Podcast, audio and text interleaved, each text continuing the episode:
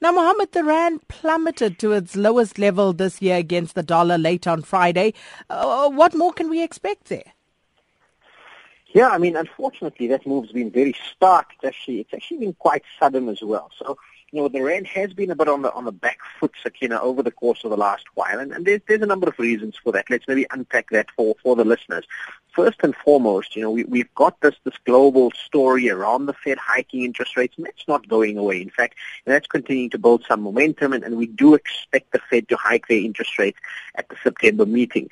Uh, we saw that effectively catalyze to some degree the SARB's move to an interest rate hike last week of 25 basis points, uh, but the market effectively shrugging some of that off and as we've got this acceleration of global risk off coming through, we've seen generally a, an upbeat dollar. We've seen commodities on the on the back foot, and we can unpack all of these things. But we've seen commodities on the back foot, and so unfortunately, you've got a currency like the rand that suffers from both of those things. Is that we we tend to be a commodity-heavy exporting country as South Africa, and we're also an emerging market. And so when you see a sell-off in commodity markets and you see risk-off sentiment impacting emerging markets, that unfortunately impacts the rand quite severely. So we saw it push to its uh, that weak level uh, on Friday north of the 12 rand 60 odd mark. Uh, it has subsequently retraced just a little bit, but unfortunately we remain above that 12 rand 60 mark uh, in the Asian session this morning. Uh, and for as long as global risk-off sentiment does persist, we can expect that rand to stay a bit on the back foot. Uh, longer term, uh, everyone will know I'm not a perma rand bear. I don't think these things all go in, in, in one direction. But there has been a trend that is intact from the from the time we started this current depreciating trend in 2011, and we're right now we're only around uh, you know we're around the one standard deviation level uh, between the one and the two standard deviation level on that. So can we see a pullback in the shorter term? Probably yes. Uh, however, longer term, when and if the Fed does hike their interest rates, that's likely going to come through with even more pain for emerging markets and then also for the rand as well. Mm. And in the meantime, global risk-off trade um, continues, and this as U.S. equities continue to soften as well, uh, Mohammed. The risk off has been rather pronounced. I mean, you mentioned it in your in your intro. In, in the starting, we've seen U.S. equities they're, they're posting these, these, significant losses, but we, we, saw that come through even stronger in the Friday session. I mean, that S&P 500 falling in excess of a percent on Friday, and just building on losses that we have actually seen. Now, a number of things at play here. Obviously, we know that U.S. equity markets had gotten a little bit ahead of themselves.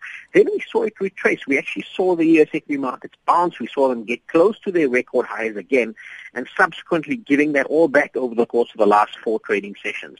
Uh, the earnings season in the U.S., about midway through that earnings season, uh, it hasn't been terrible, but we have seen some significant misses by some companies uh, in terms of, of earnings. Uh, on the sales front, also looking a little bit softer. And so if we see this dollar strength continue to be a feature as we head into the latter part of this year, and that's very likely, that will likely come through and continue to negatively impact the earnings cycle in the United States in terms of, of corporate America. If you superimpose on that the fact that you know, a lot of these companies have cut back on costs quite significantly, the bounce that you've seen in profit margins can be transient. Uh, a lot of people are raising their eyebrows and question marks around the sustainability of the kind of rally we've seen in U.S. stocks. And ironically, this coming at the same time that the economy seems to be showing some signs of strength. I mean, you're getting one or two negative data prints that come through, but in aggregate, the economy is starting to show some signs of strength. Uh, but unless that comes through with significant wage growth and unless consumers spend those gains that they're getting in the U.S. in terms of wage growth, uh, unfortunately, it does leave the equity market a little bit more vulnerable. And uh, just very briefly, then, uh, Mohammed, Chinese data weakening, and uh, that's also continuing.